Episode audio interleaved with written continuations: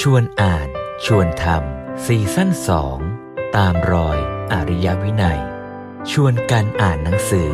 แล้วร่วมกันลงมือทำจากพุทธธรรม สู่การจัดตั้งวางระบบสังคม เพื่อการพัฒนาอย่างยั่งยืนสู่ความเป็นอริยะ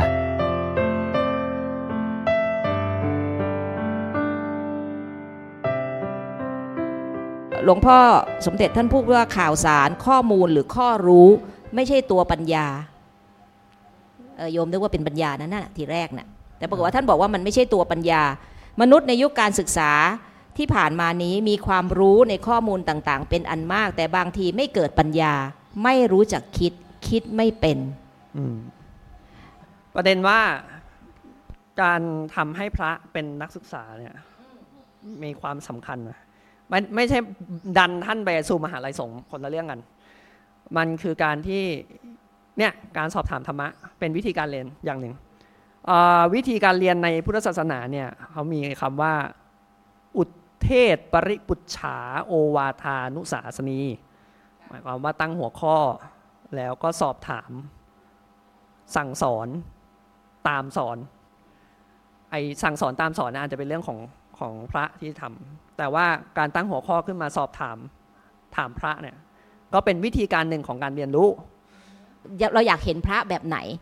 แล้วเราก็ไปสนับสนุนที่นั่น ถ้าเราอยากเห็นพระให้หวยอยู่ตลอดเวลาเราก็ต้องไปวัดนั้น แต่ถ้าเราไม่อยากเห็นพระให้หวย เราอยากเห็นพระมีการศึกษา เราก็ต้องสนับสนุนให้พระได้รับการศึกษาโดยทางไหนที่เราพอจะช่วยได้ ก็มีคนกระทั่งแบบไปไปบริจาคเงินช่วยสร้างมหาจุฬานั่นแหละค่ะเพราะเขาอยากให้พระมีการศึกษาอย่างนี้เป็นต้น ฉะนั้นเนี่ยในในในในในแง่ของคารวาสเนี่ยก็ก็ทำจากตัวเราเข้าไป เป็นกัลยาณมิตรกับพระเอื้อเอื้อเฟื้ออุดหนุนให้พระได้เล่าเรียน ให้พระได้มีเอ่อปัญญามาสอนเราต่อไป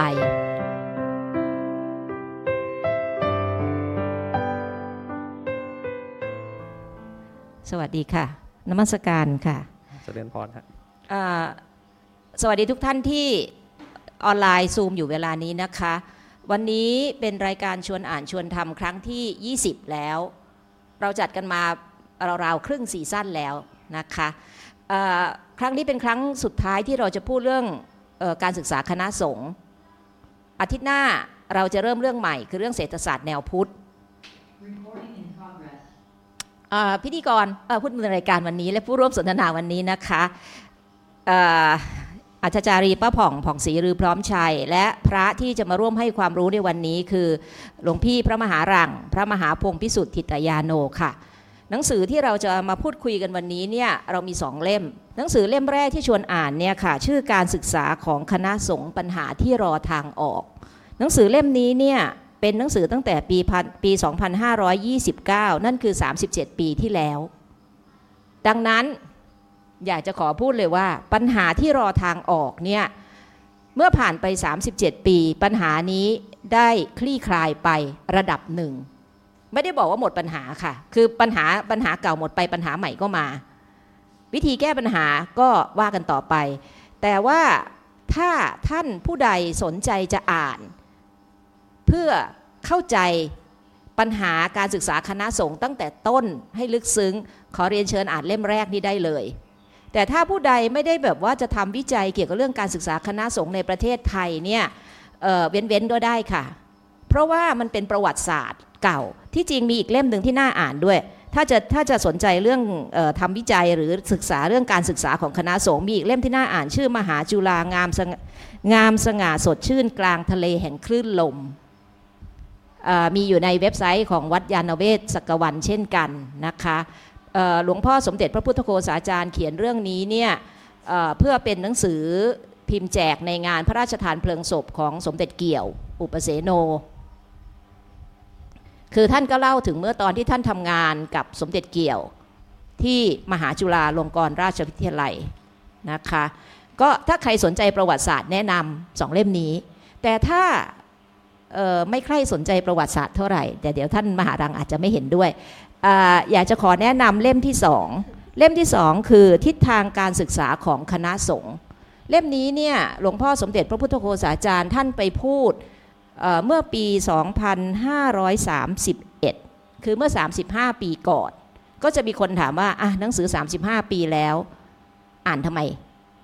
เล่มนี้ยังชวนอ่านอยู่ค่ะ ชวนอ่านมากเลย เพราะว่าแม้จะผ่านไป 31 ปี มีเหตุการณ์อะไรเปลี่ยนแปลงไปหลายอย่าง คือท่านไปพูดให้นักศึกนิสิตปริญญาโทรุ่นแรกของมหาจุฬาฟัง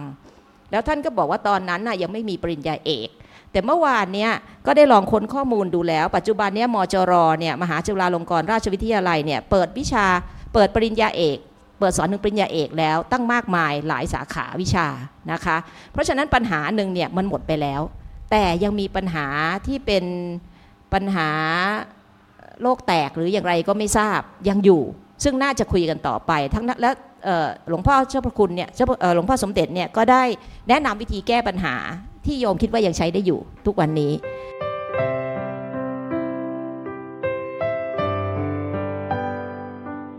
สำหรับสำหรับเล่มแรกเนี่ยงั้นก็คือการศึกษาคณะสงฆ์ปัญหาที่ราทางออกเนี่ย ในแง่หนึ่งมันก็ไม่ก็ไม่จำเป็นต้องอ่านก็ได้ อย่างที่โยมป้าผ่องว่า เพราะว่า ปัญหาหลัก ๆ ที่หลวงพ่อเห็นเนี่ยเขาท่านก็เล่าเท้าความอดีตการมาเล่าตั้งแต่การศึกษายังอยู่ในวัด มาจนกระทั่งเริ่มมีการแยกการศึกษาออกมานอกวัดนะตั้งสมัยรห้าแล้วสร้างวัดมหันตพารามใช่ไหมฮะแล้วก็สร้างโรงเรียนวัดมหันตพารามเนี่ยแล้วก็มีการ สร้างมหาลัยสงฆ์แต่ว่าจากเดิมที่ตัวการศึกษาเนี่ยมันเป็นเรื่องที่คนโดยทั่วไปชาวบ้านโดยทั่วไป สามารถเรียนได้ในวัดเนี่ยก็ถูกแยกออกมาเนี่ยแล้วก็เล่าเล่าเล่าเล่ามาจนกระทั่งว่า สาระจริง ๆ ที่ท่านต้องการนั่นก็คือการรับรองฐานะของมหาลัยสงฆ์ใช่ไหมโดยมีการออกพรบซึ่งก็ได้ออกแล้ว แล้วก็มีเป็นภาคผนวกไว้ด้วยว่าเป็นพรบที่รับรองศักดิ์และสิทธิ์ของปริญญาตรีของของอมหาลัยสงฆ์นั้นซึ่งเป็นออกปี 27 นั่นหมายความว่าเล่าถึงปัญหามาชี้ปัญหาให้เห็น แล้วก็ทางแก้แล้วก็ได้มีการแก้ไขแล้วโดยรัฐสภาในในตอนนั้น ในแง่หนึ่งของการถ้าว่าอ่านในสิ่งที่มันจบปัญหาไปแล้วเนี่ยก็อาจจะไม่จำเป็นก็ได้ แต่ว่าถ้าจะอ่านในฐานะที่มันเป็นจดหมายเหตุจดหมายเหตุของของพระรูปหนึ่ง พระระดับเจ้าคุณชั้นลาดรูปหนึ่งที่มีความสนใจต่อสภาวะการของคณะสงฆ์โดยรวมเนี่ยก็ถือว่าเป็นหนังสือที่น่าน่าสนใจ เพราะเท่าที่ผ่านมาเนี่ยนอกจากหลวงพ่อพุทธทาสก็ยังไม่พบว่าจะมีรูปไหน ที่เขียนหนังสือแบบนี้ ซึ่งนั่นก็คือมีหลวงพ่อเอเจ้าคุณสมเด็จของเรา ซึ่งตอนนั้นอยู่ในสมณศักดิ์ที่เรียกว่าพระราชวรมุนีนั่นก็เป็นเป็นเล่มที่คล้ายเป็นจดหมายเหตุบวกกับพอเราอ่านไปเรื่อยๆรู้สึกโอ้โหเครียดเหมือนกันนะเครียดเครียดเครียดเพราะว่าชี้ปัญหาอย่างเดียวเลยจิ้มปัญหาอย่างเดียวเลย แล้วเราก็จะรู้สึกมัน โอ้มันมันเหมือนมีอารมณ์ร่วมเข้าไป แล้วก็ปรากฏว่า แต่แต่อย่างน้อยท่านก็นำพาให้เห็นว่าว่ามันควรจะเป็นไปยังไง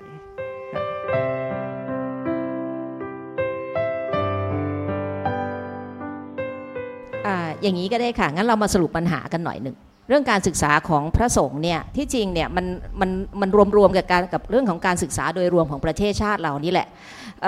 จะต้องขอพูดหน่อยหนึ่ง เดี๋ยวจะถามว่าแล้วอัธจารีป้าผ่องมีความรู้อะไรเรื่องนี้ที่จะมาพูด คืออย่างนี้ค่ะ ส่วนตัวสอนหนังสืออยู่บ้าง คือเรื่องการศึกษาของประเทศชาติบ้านเมืองเราเนี่ยแต่ก่อนจัดในวัดอย่างที่พระอย่างที่ท่านมหาหลังพูดเนี่ยถูกต้องแล้ว แล้วสมัยก่อนคนที่ไปเรียนในวัดเนี่ยก็คือผู้ชายนั่นแหละค่ะ จะไปอยู่กับพระเนี่ยก็ต้องคือผู้ชายใช่ไหมคะ จะส่งเด็กลูกสาวเราไปเรียนที่ที่โรงเรียนวัดเป็นไปไม่ได้ในยุคแรกในยุคแรก การศึกษาของผู้ชายอยู่ที่วัดการศึกษาของผู้หญิงอยู่ที่วัง คือเข้าวังไปเรียนวิชาการบ้านการเรือนอะไรก็แล้วแต่หรือไม่ก็แม่สอนอยู่ที่บ้านนั่นแหละค่ะจบ ทีนี้เนี่ย ต่อมาเนี่ยการศึกษาที่วัดเนี่ยลดความสำคัญลงนิดหนึ่งลดความสำคัญลงนิดหนึ่งเพราะว่ารัฐเนี่ยเอาไปทำอย่างที่หลวงพ่อสมเด็จก็พูดถึงว่ารัฐแยกเอาไปทำแล้วก็เพื่อให้การศึกษาเนี่ยทั่วถึงเท่าเทียม คือผู้หญิงก็เข้าโรงเรียนได้ ก็กลายเป็นโรงเรียนประชาบาลทีแรกก็เป็นโรงเรียนวัดอยู่หรอกคือโรงเรียนประชาบาลยุคแรกตั้งอยู่ในบริเวณวัด เพราะวัดเป็นศูนย์กลางของชุมชน ทุกคนก็พากันเข้าไปที่นั่น นะคะ พ่อแม่ก็ไปทำบุญวันไหนก็ว่าไป แล้วลูกก็ไปโรงเรียนอยู่ตรงนั้น แต่ต่อมาเนี่ยภาครัฐก็แยกออกมาอีก แล้วก็เลยกลายเป็นแยกไปว่าอ้าวพระเนนบวชแล้วอยู่ในวัดก็ศึกษากันไปในวัดแล้วกันส่วนลูกชาวบ้านไม่ได้บวชก็ไปโรงเรียน มันก็แยกอย่างนี้กันมาเรื่อยๆเรื่อยๆเรื่อยๆพระก็เรียนทางทางพระไปทางหนึ่งแต่เจ้าประคุณสมเด็จพูดอยู่เรื่องหนึ่งที่ที่โยมเห็นว่ามันใช่มันใช่ ใช่ซะไม่มีทิฏฐิทั้งในเล่มที่หนึ่ง เรื่องการศึกษาสงฆ์และในเล่มที่สองเรื่องทิศทางการศึกษาของคณะสงฆ์คือท่านพูดว่าการศึกษาเป็นทางผ่าน และการศึกษาเป็นเส้นทางสำหรับเปลี่ยนสถานะทางสังคม คือพูดอย่างนี้เพราะว่าอะไร ในแง่ของการเปลี่ยนสถานะทางสังคมที่จริงเรารู้กันอยู่แล้ว ว่าถ้าเรามีการศึกษาดี เพราะว่าในตอนที่การจัดการศึกษาโดยรัฐเนี่ยรัฐก็ต้องโฆษณาใช่ไหมว่าถ้าคุณมีการศึกษาเนี่ยคุณก็จะมีโอกาสในชีวิตมากขึ้น คุณจะได้ทำงานที่ดีเเช่น พ่อแม่เป็นชาวนานะคะ กรุณาส่งลูกเรียนหนังสือ ลูกจะได้ไปเป็นเจ้าคนในคน สมัยก่อนเขาพูดอย่างนี้เลย ส่วนการศึกษาของพระเนี่ยทีแรกเนี่ยจัดโดยพระนั่นแหละ และต่อมาก็กลายเป็นช่องทางเป็นทางผ่านทางผ่านคืออะไร ก็จะมีพ่อแม่ยากจน เข้าไม่ถึงการศึกษาของรัฐในระดับหนึ่ง คือการศึกษาสามัญน่ะชั้นประถมเนี่ยเป็นการศึกษาภาคบังคับ รัฐจัดให้ สมัยก่อนให้ถึงป .4 แล้วต่อมาเป็นป .7 ประถม 7 แล้วต่อมาก็เปลี่ยนจากประถม 7 เป็นประถม 6 ช่วงแรกเนี่ยรัฐให้รัฐจัดสรรให้หมดแต่หลังจากนั้นแล้วเนี่ยพอขึ้นมัธยมเนี่ยพอรัฐไม่จัดสรรให้เนี่ย ผู้คนก็หันไปมองวัดทันทีว่าวัดจะพึ่งพาเราจะพึ่งพาวัดอะไรได้บ้าง ข้อหนึ่งถ้าลูกเราฉลาด ลูกเราฉลาดสอบชิงทุนซัมติงได้เนี่ยเราก็จะเข้ามาเรียนที่กรุงเทพอาศัยวัดอยู่เลยค่ะใช่ไหมคะหลวงพี่คือเราจะมีแบบว่า เอ้ยเราแบบมีญาติเราบวชอยู่ที่วัดนั้น วัดเบญจานี่เยอะนะคะ สามเณรจากทางต่างจังหวัดเนี่ยก่อนอื่นไม่ใช่ค่ะลูกเราธรรมดาธรรมดานี่แหละ เราก็ส่งเข้ามาเป็นเด็กวัดก่อน แล้วก็ให้มาเรียนหนังสือในกรุงเทพ ไม่มีที่อยู่อยู่วัดไป กินข้าวก้นบาทไป พอเรียนจบมาก็ได้เป็นเจ้าคนในคนรับราชการไม่กลับบ้านค่ะ ไม่กลับบ้านเนาะทีนี้เนี่ยลูกชาวนายากจนล่ะ ลูกชาวนายากจนก็เอ๊ะ มันมีเส้นทางทางวัดนี่ แต่เราไม่ได้เราเราไม่ได้มีสติปัญญาเฉลียวฉลาดจะสอบชิงทุนได้ เพราะฉะนั้นเราบวชประเพณีนี้นี่ยังอยู่ ยังอยู่นะคะ ประเพณีที่ว่าบวชเพื่อศึกษาเล่าเรียนเป็นทางผ่านออกไปสู่สถานะอื่น พูดกันตรงๆ เพราะว่าในฐานะที่โยมเนี่ยเป็นครูสอนหนังสือเคยไปสอนมีอยู่ปีหนึ่งไปสอนหนังสืออยู่ต่างจังหวัดนี่แหละปีนี้เขาเป็นลูกศิษย์เราเด็กผู้ชายอยู่ป .6 พอปีหน้าเราไปใหม่ เราต้องไปยกมือไหว้อ้าวกลายเป็นเนนไปเสียแล้ว ถามว่าอ้าวทำไมบวชเกิดรักพระศาสนาอะไรหรือเปล่าไม่ใช่ คำตอบตรงๆเลยว่าทางบ้านยากจนอยากจะเรียนหนังสือต่อ เพราะฉะนั้นบวชบวชเพื่อจะเรียนในโรงเรียน ไม่ทราบว่าในวัดมีโรงเรียนอะไรนะคะ ท่านปริยัติธรรมหรือเปล่าโรงเรียนพระปริยัติธรรมแล้วสอนวิชาก็เป็นวิชาทางโลกด้วยเหมือนกัน เช่น ภาษาไทยภาษาอังกฤษอะไรพวกนี้ก็เรียนเหมือนที่คารวะทั่วไปเรียนอ่าเพราะฉะนั้นปัจจุบันเนี้ยจนถึงปัจจุบันนี้ก็ยังมีโรงเรียนพระปริยัติธรรมอยู่ เพราะฉะนั้นเนี่ยก็อย่างที่เจ้าพระคุณสมเด็จพูดว่า เป็นทางผ่าน เห็นวัดเป็นทางผ่าน คือพอมาบวชแล้วเพื่อจะเรียนหนังสือ พอเรียนหนังสือเสร็จแล้วอ่าเรามีมหาวิทยาลัยสงฆ์ด้วยนี่ เรียนจบประถมมัธยมแล้วจากโรงเรียนปริยัติธรรมแล้วที่ต่างจังหวัดเข้ามาเรียนมหาวิทยาลัยสงฆ์เออจริงไม่ต้องเข้ามาก็ได้ค่ะ ตอนนี้มหาจุฬามหามกุฏมีสาขาตามต่างจังหวัดด้วยนะ เพราะฉะนั้นถึงได้บอกว่าโอเค ประวัติศาสตร์ดีค่ะดีแต่ตอนนี้เนี่ย ความก้าวหน้าปัจจุบันก็คือว่ามหาวิทยาลัยสงฆ์มีสาขาตามต่างจังหวัดเป็นวิทยาเขต แล้วก็การรับรองวิทยาฐานะที่เมื่อกี้ท่านมหาหลังพูดถึงเนี่ยก็คือว่าได้รับรองจนถึงขั้นปริญญาเอกแล้วนะคะเพราะฉะนั้นเนี่ยสรุปว่าคือโยมก็ยังเห็นว่าเป็นทางผ่าน คือเขาก็มาศึกษาเพื่อเป็นทางผ่านไปอ้าวแล้วเราจะเหลือพระสักเท่าไหร่อยู่ในวัดแล่ะคะท่าน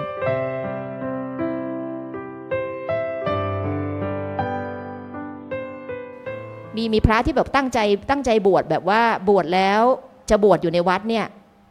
มีไหมมีมีแบบนั้นมีแต่ว่าก็ต้องยอมรับกันตามความจริงว่า ปัจจุบันก็มีน้อยลง แต่จะปีปีหนึ่งเนี่ยเท่าที่ดูสถิตินะในหนังสือหลวงพ่อเนี่ยเขียนไว้ประมาณปีอะไรไม่รู้ท่านเขียนไว้ประมาณ4ี่แสนแต่ว่าพอมาดูประมาณปี 2564 พระคารวะอาพระ ธรรมยุทธ์และมหานิกายรวมกันเนี่ยตกประมาณ 3 0 0แสนลดจากตอนนั้นประมาณ 1 0 0 0 0แสนซึ่งก็ลดลงในนี้ว่าแต่มันเป็นช่วงการเข้าพรรษาไงอันนี้พอถ้าเกิดช่วงตลอดปีเนี่ยมาประมาณ4 4แสนใช่ไหมอันนี้พอพอเอาอยู่จริงอยู่วัดจริง ๆอะก็พบว่าวัดล้างก็ก็เยอะอยู่นะ หมายความว่ามันก็ไม่ได้มีพระที่จะอยู่มากนักเพราะว่า ถ้าวัดนั้นไม่ได้มีเสน่ห์ดึงดูดจริง ๆ เนี่ยเสน่ห์ดึงดูดในที่นี้ก็คือการมีการศึกษา หรือมีครูบาอาจารย์ที่จะให้ความรู้หรือหมู่คณะที่นำพาในการปฏิบัติได้เนี่ย พระก็ไม่รู้จะอยู่อยู่ทำไมเออไม่งั้นก็จะเป็นการอยู่เฉยๆแบบว่าเฝ้าวัด ซึ่งการอยู่แบบเฝ้าวัดอย่างเงี้ยหลวงพ่อก็บอกว่ามันไม่มีคุณภาพนะ เพราะว่าในชีวิตพระจริง ๆ ก็ควรจะต้องศึกษา ซึ่งก็ถ้าย้อนกลับเข้าไปเรื่องของการแยกโรงเรียนออกมานอกวัดเนี่ยอาตมาก็พอเข้าใจได้ในแง่ของการเป็นผู้บริหารประเทศเนี่ย ในฐานะที่เป็นคณะบริหารเนี่ยเขาก็ต้องมองว่าเอยพอไปเทียบกับต่างประเทศแล้วอะ การเจริญก้าวหน้าทางอุตสาหกรรมต่างๆเนี่ยมันมีความซับซ้อนมากขึ้นในเรื่องของปัญหาทางของของโลกปัญหาทางสังคมเนี่ย แล้วการที่คนยังเรียนอยู่แต่ในวัด แล้วเรียนแค่เฉพาะตัวธรรมะเนี่ยจะรับกับการเปลี่ยนแปลงนั้นได้ไหม ซึ่งพอแยกออกจากวัดได้ไม่นานเน่ยเกิดสงครามโลกครั้งที่หนึ่งเนี่ยการศึกษาที่อยู่ในวัดจริง ๆ จะจะแก้ไขช่วยแก้ไขปัญหาสังคมทางโลกเนี้ยได้จริงไหม หรือว่าจะช่วยป้องกันตัวเองจากภัยที่สงครามที่มันเกิดขึ้นได้จริงไหม ถ้าเกิดมันมาถึงประเทศไทย มันใช่ไหมมันก็ต้องคิดในในหลายเรื่อง ดังนั้นก็ไม่ไม่ไม่แปลกที่เขาจะดึงโรงเรียนออกมานอกวัด แต่ว่าทีนี้มันยังแค่ทำได้ไม่ครอบคลุมทั่วถึง เพราะว่าในสภาพความยากจนหรือว่าการคมนาคมอะไรต่างๆ มันยังไปไม่ทั่วก็ก็ได้ละขย่อมหนึ่งอย่างน้อยเขารู้สึกว่าช่วงแรกๆของการตั้งโรงเรียนออกมานอกวัดเนี่ยเขาทำให้กับลูกหลานข้าราชการ ลูกหลานข้าราชการ ลูกหลานมหาเด็กอะไรพวกนี้เขาทำให้ให้แบบนั้น ครับ ก็คืออันนี้มันต้องพูดถึงระบบการศึกษาโดยรวมไงคะ ของประเทศชาติบ้านเมืองเราเนี่ย คือตั้งแต่สมัยรัชกาลที่ 5 เป็นต้นมาเนี่ย เราพยายามพัฒนาประเทศชาติเราตามแนวทางตะวันตก อันนี้ไม่ได้อันนี้อันนี้อันนี้ต้องชัดเจนก่อนว่าเราไม่ได้จะบอกว่าผิดนะคะ ในยุคสมัยนั้นความรู้เท่านั้น แล้วเราคิดว่าเราจะต้องพัฒนาให้ทันเขา เพราะถ้าไม่ทันเขาเนี่ยเขาจะมาเอาเราเป็นอาณานิคม ฉะนั้นเนี่ยเราก็รับเข้ามาหมดเลย อะไรที่เราคิดว่ามันมาปรับใช้กับเราได้เราก็รับเข้ามารับเข้ามารับเข้ามา ประชาชนของเราเนี่ยที่เคยเป็นเกษตรกรเนี่ยมันก็ไม่ได้เราจะต้องมีข้าราชการ เราจะต้องมีทหาร เราจะต้องมีคนอาชีพนี้โน้นนั้น คือคือสมัยแรกๆเนี่ยข้าราชการบางตำแหน่งเนี่ยเราจ้างฝรั่ง เพราะว่าเราไม่มีคนที่มีความรู้ที่จะทำเรื่องนั้นได้ แม้กระทั่งเจ้ากรมพระตำรวจคนแรกเนี่ยนะคะ เป็นฝรั่งนะคะไม่ใช่คนไทย เจ้ากรมแผนที่แผนที่เนี่ยก็เป็นฝรั่งไม่ใช่คนไทย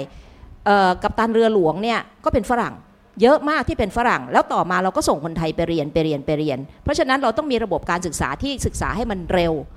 เพื่อจะแก้ปัญหาเฉพาะหน้าให้มันเร็ว แต่มันไม่ได้บอกว่าระบบการศึกษานั้นมันถูกต้องไปตลอดการ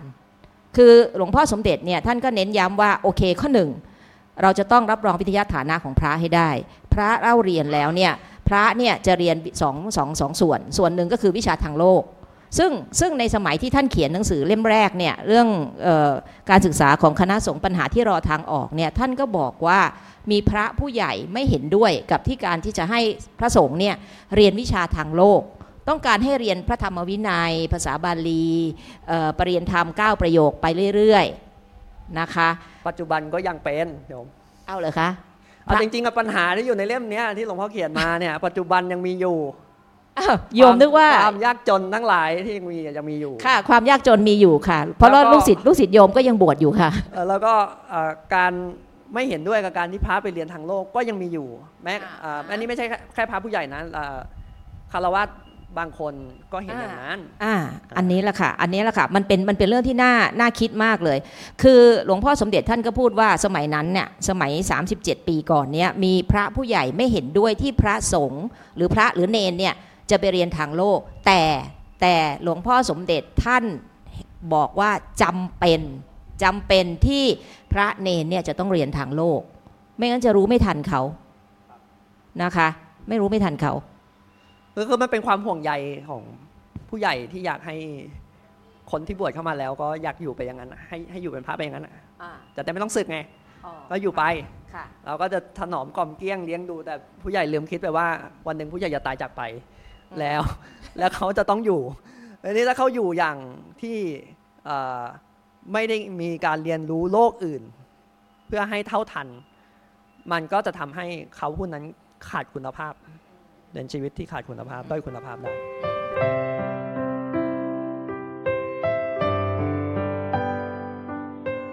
นั่นน่ะสิคะคือถ้าพระรู้ไม่ทันนะคะ ขอโทษไม่ทราบว่าผู้ชมเคยอ่านหนังสือพิมพ์ หรือว่าอ่านข่าวออนไลน์อะไรบ้างไหมมีนะคะ พระที่ถูกหลอกอะ่ะอืม คือพระไม่รู้ไงคะพระอยู่วัดแบบว่าเรียบร้อยเรียบร้อยเรียบง่ายทุกวันก็เช้าก็บิณฑบาตเอ่อท่านเขานิมนต์ไปทำกิจอะไรก็ไปไปอะไรอย่างนี้ เสร็จแล้วท่านก็กลับมาท่านก็ไม่ได้รู้เรื่องราวโลกภายนอก ท่านก็ไม่ได้ศึกษาอะไรท่านก็ถูกเขาหลอกค่ะ เงินวัดก็หมดไป หรือบางทีก็มาหลอกว่าจะสร้างโบสถ์ให้แล้วก็เหลือแต่เสาอะไรอย่างเงี้ยเงินก็ไปเหมือนกันอย่างนี้ใช่ไหมคะเพราะฉะนั้นเนี่ยหลวงพ่อสมเด็จท่านเน้นมาตั้งแต่ 30-40 ปีก่อนแล้วนะคะ ว่าพระต้องรอบรู้ รู้โลกด้วย ไม่ใช่รู้แต่เรื่องในพระไตรปิฎกแต่พระไตรปิฎกก็ต้องรู้ คือคำถามสำคัญคือเราต้องการอะไรจากพระคะขอบคุณที่ถามแทนนะนี่นี่ว่าแต่ทีนี้ไอการรู้ข้างนอกเนี่ย ต้องเข้าใจว่าข้างนอกเนี่ยมันก็แม้ว่าดูเหมือนเป็นเรื่องนอกตัวนอกกายนอกพุทธศาสนา แต่มันก็เป็นธรรมะอย่างหนึ่งเหมือนกันที่ที่ถ้าได้รู้แล้วก็จะทำให้กระจ่างมากขึ้น เพราะว่า ในขณะที่อาตมาอ่านเล่มนี้นะพออ่านเล่มนี้จบอาตมาไปอ่านหนังสือจิตวิทยา ซึ่งเล่าถึงเรื่องของความทุกข์ของคนที่เป็น PTSD หรือว่าเป็นเคยถูกข่มขืนมาก่อนอะไรเงี้ยมันให้รายละเอียดอย่างเงี้ยหมายความว่าถ้าเกิดเขารู้ในเรื่องของจิตวิทยาด้วย มันก็จะเข้าใจกระบวนการความทุกข์ของของผู้คนได้มากขึ้น แล้วถ้าเกิดไปเทศเรื่องความทุกข์เนี่ยมันจะไม่เทศแค่เพียงว่าทุกข์ก็ต้องแก้ที่สมุทัยนะมันมันจะไม่แห้งแล้งอย่างเงี้ยแต่มันจะลงรายละเอียด แล้วก็จะเข้าอกเข้าใจคนอื่นว่า เอ้ยทุกข์ของเขาเนี่ยที่เราเห็นมันมันมีสาเหตุจริง ๆ มาจากอะไรในชีวิตของเขา ไม่ใช่แค่เพียงแค่พูดแค่คำว่าสมุทัยแล้วก็จะแก้ได้มันไม่ใช่แค่นั้นนั่นแหละค่ะนั่นแหละค่ะเพราะฉะนั้นเนี่ยพระจำเป็นจะต้องรู้เรื่องทางโลกด้วย ไม่ใช่จะรู้เรื่องแต่ในพระไตรปิฎกอย่างเดียว คือทุกวันนี้เนี่ยเวลา พระไปเทศเนี่ยถ้าท่านจะเทศแต่ว่าอะชาดกเรื่องนี้เรื่องนั้นเรื่องโน้นเนี่ยโยมก็จะพากันก้มหน้าจิ้มมือถือนะคะ เพราะมันไม่ตรงใจ ใช่ไหมเวลาที่โยมมีปัญหาเนี่ยถ้าพระยกตัวอย่างใกล้ใกล้กับปัญหาของโยมได้ แล้วเน้นวิธีทางแก้ปัญหาได้เนี่ยโยมก็จะปราบปลื้มก็จะพากันไปขึ้นวัดนั้นเป็นพิเศษ อันนี้พูดกันตามตรง คือคำถามเนี่ยก็คือว่าพระโยมต้องการอะไรจากพระ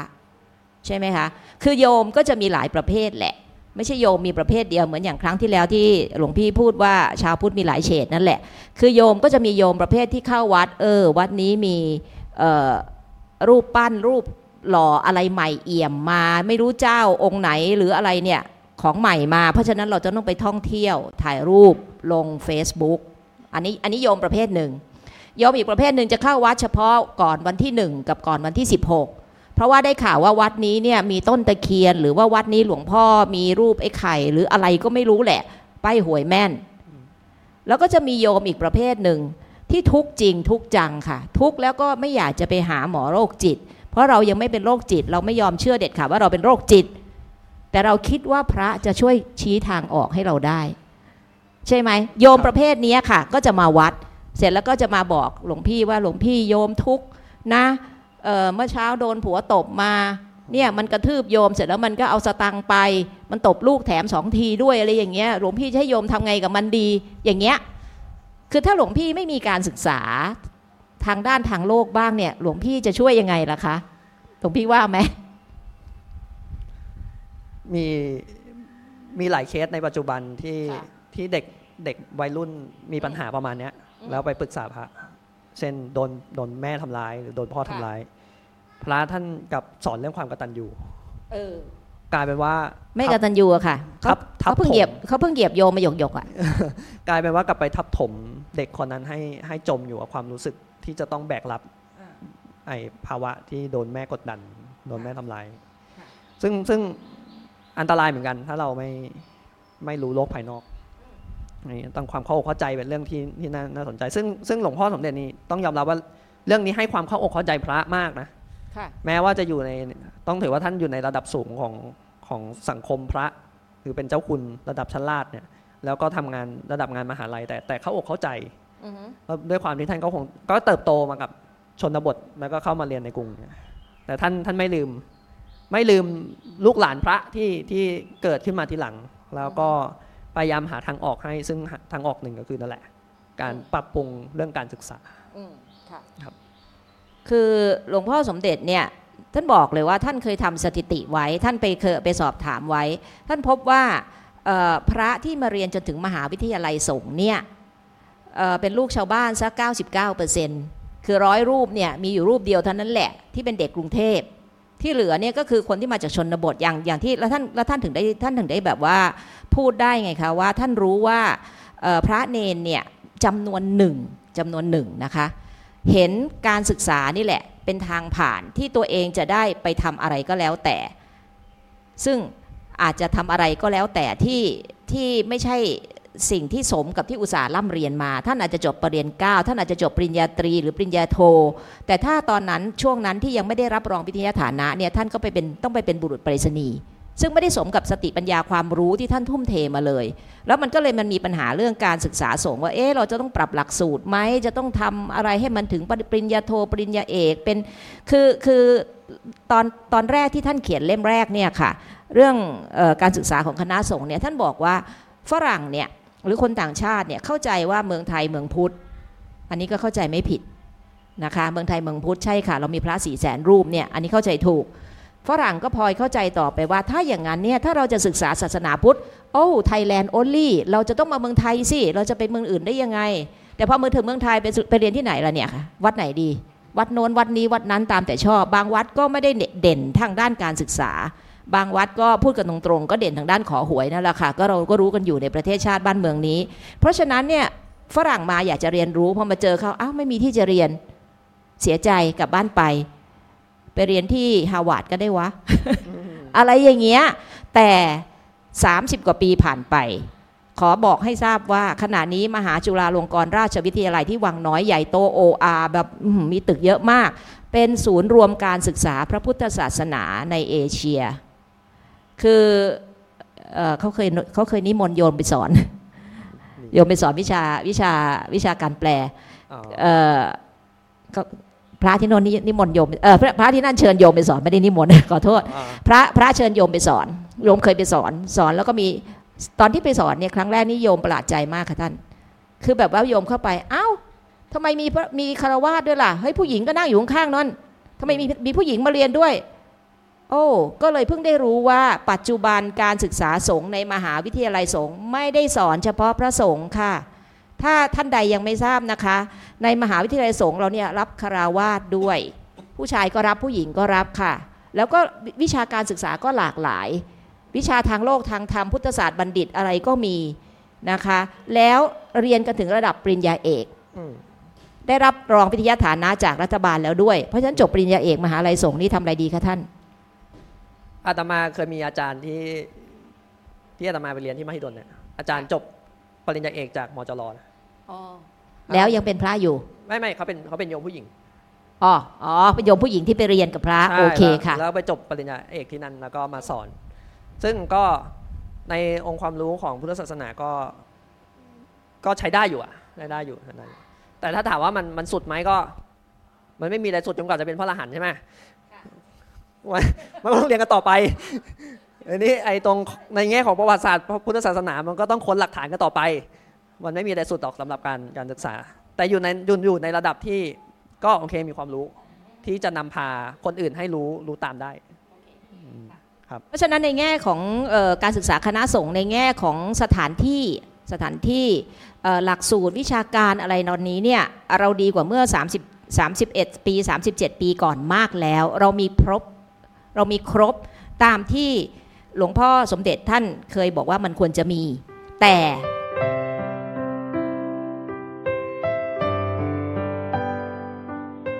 านก็บอกว่าไอ้การมีครบแบบเนี้ยมันเป็นเรื่องทางโลกแล้วมันเป็นการตามหลังฝรั่ง แล้วเราก็จะประสบปัญหาเดียวกันกับฝรั่ง ปัญหาฝรั่งคือยุคก่อนเนี่ยเขาจะนิยมคำว่า specialist อ่าก็คือว่าคุณจะต้องเป็นผู้ชำนาญการ เช่นใช่ถ้าคุณจะเป็นหมอ คุณจะมาเที่ยวรักษาทั้งทั้งร่างกายอวัยวะ 32 ชิ้นไม่ได้นะคะ คุณเลือกเอาค่ะ คุณจะรักษาอะไรอย่างเดียว เช่น คุณจะรักษาตา คุณก็รักษาแต่ตาไปอืม ทั้งวีทั้งวันคุณไม่ทำอย่างอื่นเลย คุณดูแต่ลูกตาคน ถ้าคุณจะรักษาหู คุณก็รักษาหูไป อย่างเงี้ยอืมถ้าคุณจะผ่าตัดหัวใจ คุณก็ผ่ามันแต่หัวใจนั่นแหละห้ามไปผ่าอวัยวะชิ้นอื่น อันนั้นเรียกว่าผู้ชำนาญการพิเศษ ผู้เชี่ยวชาญเป็น specialist เขาเน้นการศึกษาอย่างนั้นอย่างนั้นอย่างนั้น แล้วไม่ใช่เฉพาะวิชาทางการแพทย์ แต่วิชาอื่น ๆ สารพัดก็ไปเน้นกันแบบนี้หมดเลย ทุกคนเก่งกันแบบสุดๆ แต่เก่งเรื่องเดียวอืม หลวงพ่อสมเด็จว่า ดิ่ง ดิ่ง คือคือเคยมีโยมโยมเคยฟังคนเล่า บอกว่าการศึกษาระดับปริญญาเอกมันคืออะไรเขาบอกว่าให้นึกถึงรูปตัวที ตัวทีข้างบนเนี่ยคือการศึกษาทั่วไป ทุกคนเรียนมาเมื่อตอนเด็กๆเรียนมันทุกวิชาเลยอะไรก็ไม่รู้มันคือห้าวิชาสิบวิชาจะใช้อะไรได้ก็ไม่รู้ แต่พอยิ่งเรียนสูงขึ้นสูงขึ้นสูงขึ้น มันก็จะกลายเป็นไอ้ถางตัวทีเนี่ยก็คือเรียนลึกลงไป เก่งอยู่วิชาเดียวนี่แหละค่ะ แต่คนที่เขาสอนคนนั้นน่ะเขาบอกโยมว่า การที่คุณเรียนเก่งวิชาเดียวเนี่ยเขาสอนวิธีเรียนให้คุณเพื่อที่คุณจะเอาวิธีเรียนนี้ไปปรับใช้กับทุกๆวิชา คือไม่ใช่ว่าคุณจะเป็นด็อกเตอร์ได้วิชาเดียว แต่ถ้าคุณตั้งใจจริงคุณจะเป็นด็อกเตอร์ได้สารพัดวิชา แต่ทว่าคนส่วนใหญ่ไม่ได้ทำแบบนั้น คือรู้วิชาเดียวแล้วก็อยู่มันแต่วิชาเดียวอแล้วมันก็เลยเกิดปัญหาขึ้นมาในสังคมที่หลวงพ่อสมเด็จท่านว่า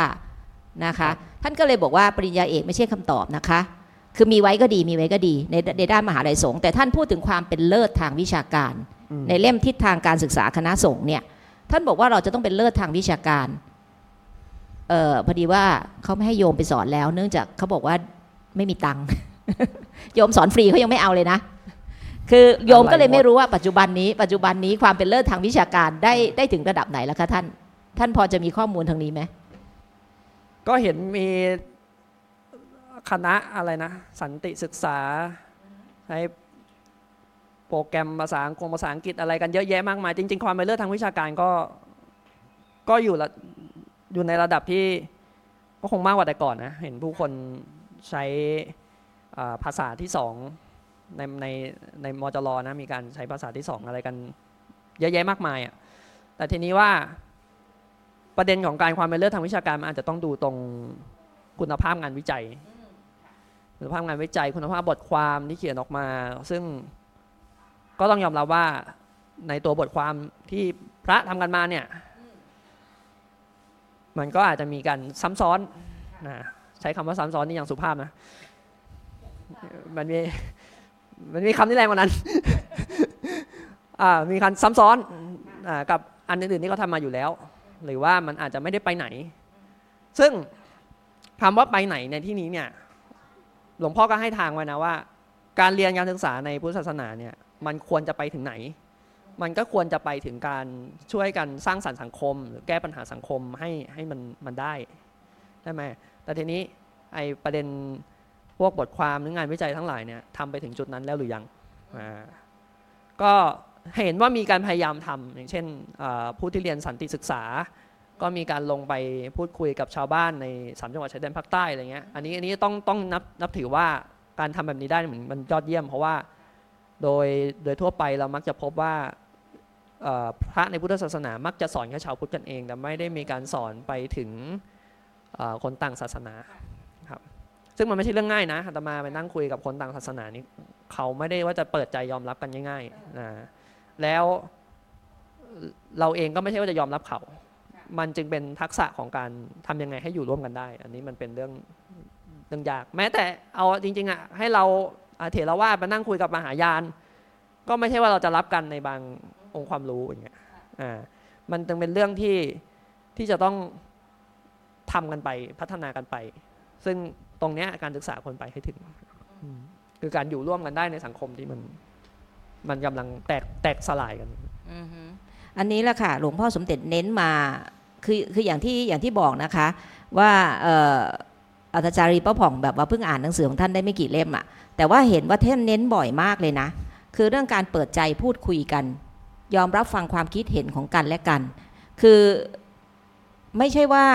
เราจะบอกว่าเฮ้ยเราเป็นฝั่งนี้แล้วเราจะไม่ฟังอีกฝั่งหนึ่งเลย ไม่ใช่เราจะต้องฟัง แต่ท่านก็บอกว่าพูดจากันให้ไพเราะ พูดกันดี ๆ คือถ้าคุณพูดดีๆ เราก็ฟังเราก็พูดดีๆกับคุณ คือต่างฝ่ายต่างต้องพูดดีๆด้วยกันนะ เหมือนอย่างที่เคยมี episode หนึ่งที่เราก็บอกว่าก่อนที่เราจะเอาขวานไปจามรถใครที่มาจอดขวางหน้าบ้านเราน่ะเรายิ้มไปก่อนนะคะ คุยกันก่อน พูดกันดีๆก่อน ถ้าพูดกันดีๆได้เราก็เราก็ไม่ต้องทะเลาะกันไง เราก็จะไม่ต้องขัดแย้งกัน ทีนี้เนี่ยเรื่องเรื่องเหล่านี้เนี่ยคือหลวงพ่อสมเด็จท่านเน้นว่า คือไม่ใช่ว่าพอศึกษาแล้วปริญญาเอกแล้ว เน้นความเป็นเลิศทางวิชาการแล้ว ท่านบอกมันไม่จบแค่นี้นะคะ เป้าหมายที่แท้จริงของการศึกษาเนี่ยที่ท่านเห็นว่าควรทำเนี่ยนะคะ โดยเฉพาะในหมู่ในหมู่พระสงฆ์อันนี้โยมโยมขอโค้ดคือท่านบอกว่าต้องนำพุทธธรรมมาให้แก่สังคม หรือให้แก่มนุษยชาติ ต้องชี้ทางออกให้แก่อารยธรรมของมนุษย์ เพราะว่าท่านเห็นว่ามันมีมันมีปัญหาจริง ๆ คือคือท่านก็บอกว่าการที่เราเดินตามฝรั่งเนี่ยการที่เราแบบว่าต้องมีปริญญาเอกเท่าฝรั่งเนี่ยมันเป็นส่วนหนึ่งที่เราต้องทำแต่เมื่อถ้าเราทำเสร็จแล้วเนี่ยงานที่สำคัญกว่าใหญ่กว่าเนี่ยก็คือว่าเราจะต้องเป็นผู้ชี้ทางออกเอาพุทธธรรมมาใช้เพื่อชี้ทางออก ให้แก่ปัญหาต่างๆ ในโลกนี้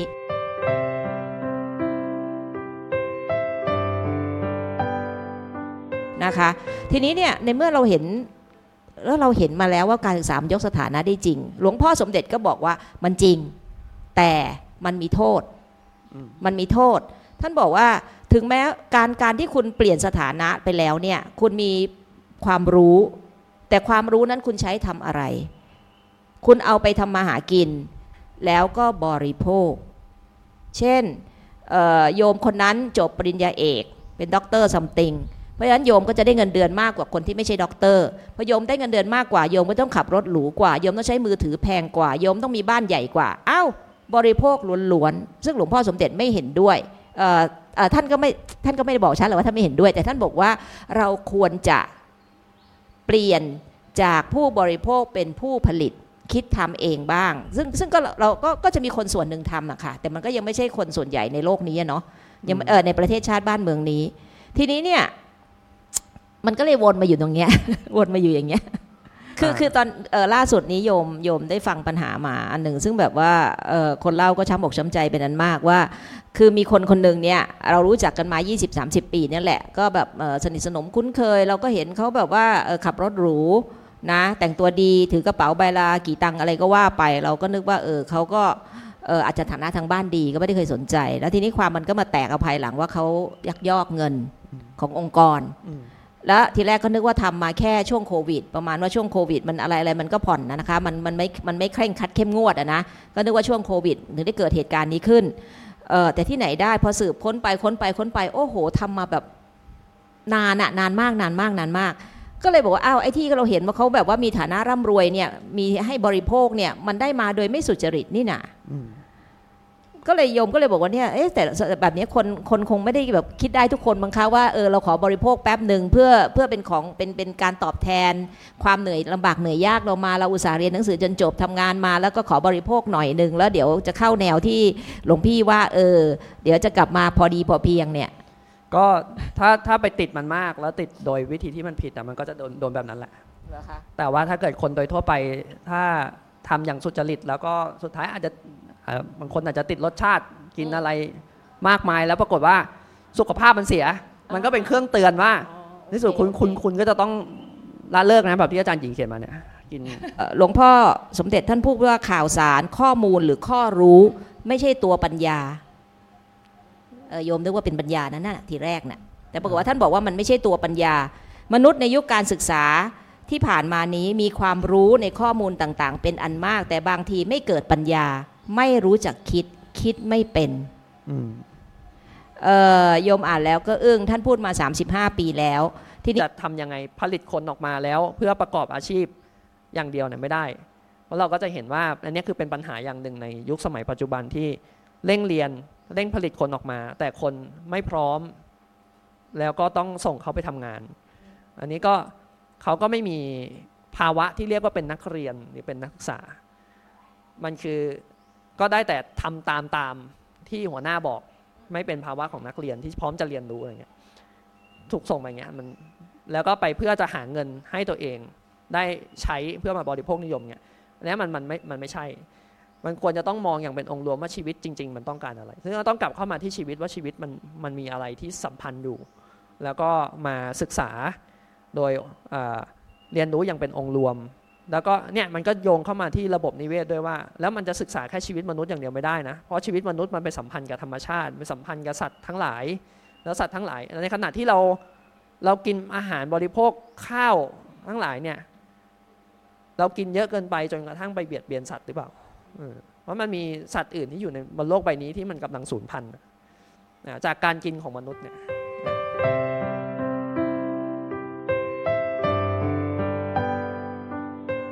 นี้เนี่ย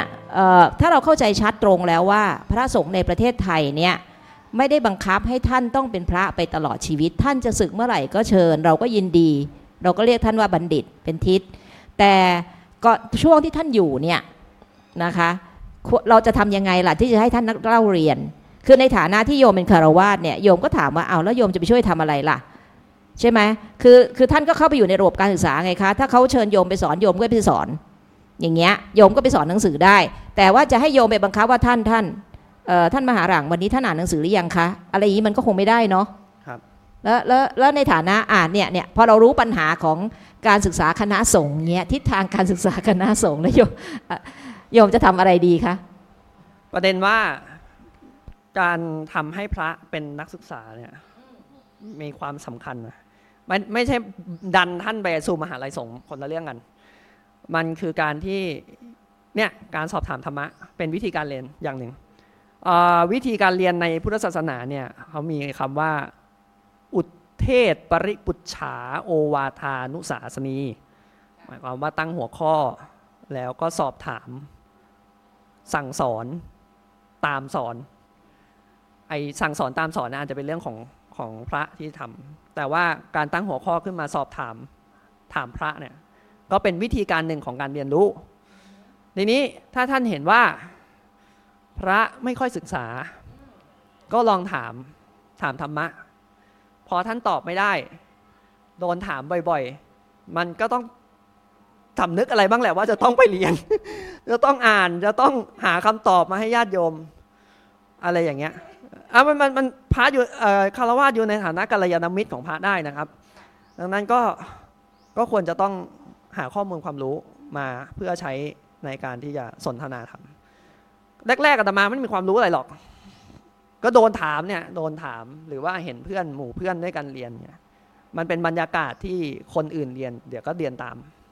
แม้กระทั่งมาเจอญาติโยมอ่านหนังสือธรรมะ เดี๋ยวเราก็จะต้องหยิบหนังสือธรรมะไปนั่งอ่านบ้าง รู้สึกว่า เอ้ยทำไมญาติโยมยังอ่านแล้วทำไมเราไม่อ่าน หรืออย่างน้อยไม่ต้องอ่านหนังสือธรรมะแต่คุณอ่านหนังสือที่มันจะเป็น ปรัชญาหรือจิตวิทยาที่จะทำให้คุณมีความรู้เนี่ยมันก็ยังดีกว่าอยู่เฉยๆใช่ไหมดังนั้นการสร้างบรรยากาศเพื่อให้ท่านได้เป็นนักศึกษา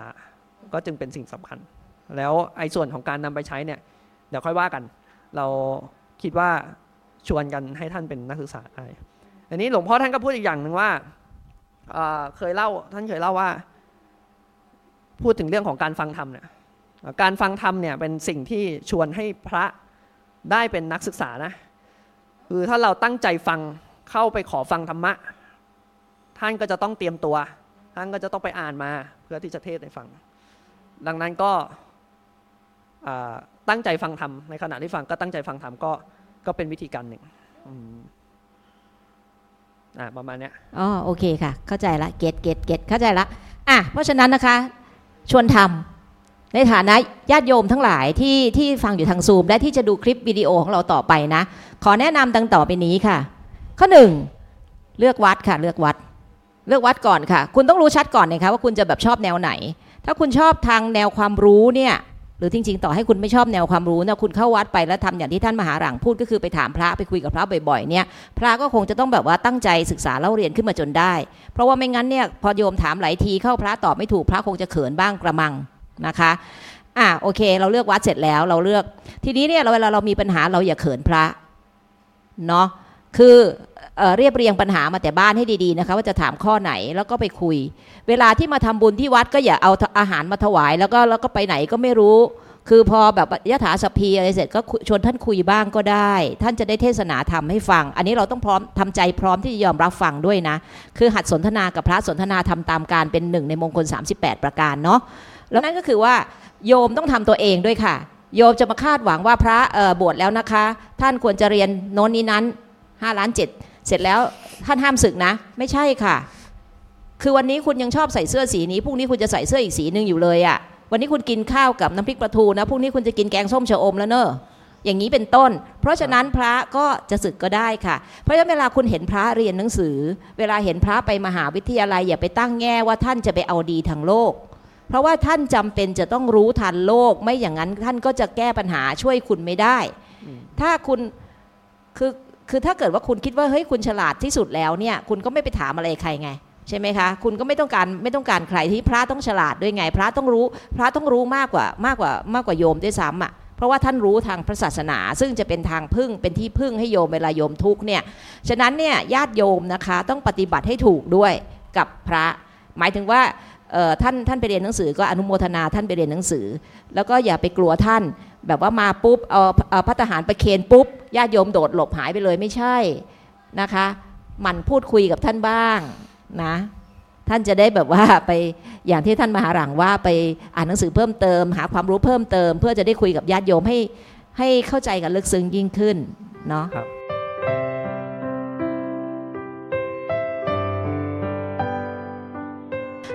ล่าสุดที่ได้ได้ได้คุยได้พูดคุยถามถามสอบถามพระเนี่ยถ้าพระก็บอกว่าตอนนี้ปัญหาที่ยังมีอยู่พูดอย่างนี้เลยที่ยังมีอยู่คือข้อหนึ่งบวชเรียนกันน้อยลง เนนเนี่ยน้อยลงนะคะ แล้วต่อไปมันก็จะเป็นปัญหาที่ว่าโอเคเรียนจบแล้วศึกไวคือทั้งรุ่นเนี่ยคือทั้งรุ่นนี่มีกี่คนก็แล้วแต่นะเหลือเป็นพระเนี่ยอยู่ไม่กี่ไม่กี่คนไม่กี่รูปเท่านั้นนะที่เหลือศึกหมดไปทำงานอื่นๆ ซึ่งซึ่งไม่ คือบางคนโอเค เป็นครูบาอาจารย์ก็จะมีความก้าวหน้าทางวิชาการไป แต่บางคนที่ไปทำงานในวงการอื่นๆเนี่ยก็ไม่ยังไป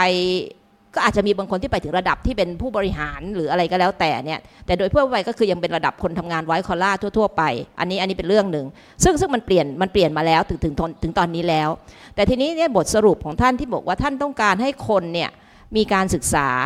คิดเป็น มีปัญญาไม่ใช่เชื่อแต่ข้อมูล อันนี้มันเป็นขั้นตอนที่เรายังจะต้องทำกันต่อไป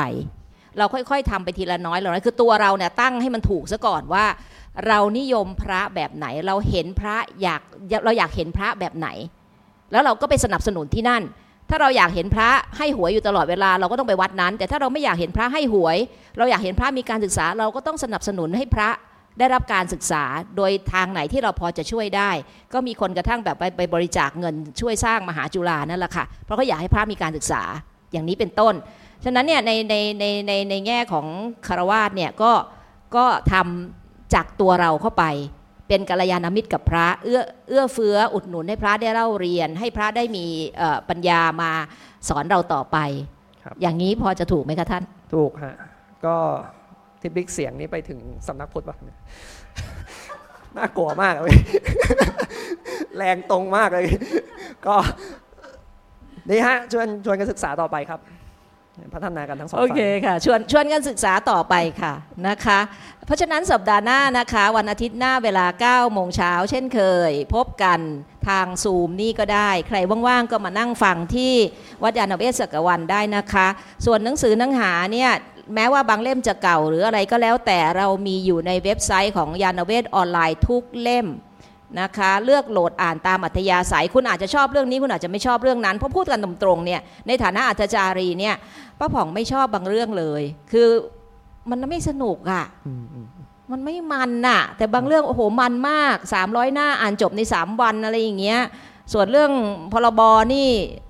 เอ่อเกือบ 300 หน้า 3 อาทิตย์ยังอ่านไม่จบอะไรอย่างนี้เป็นต้นนะคะ เลือกเอาตามที่ถูกอัธยาศัย แต่สำคัญที่สุดก็คือว่าอย่าอ่านอย่างเดียวลงมือทำค่ะ คุณต้องทำจากตัวคุณก่อน แล้วก็จะได้ผลที่ตัวคุณเป็นคนแรก แล้วก็จะเอื้อเฟื้อต่อไป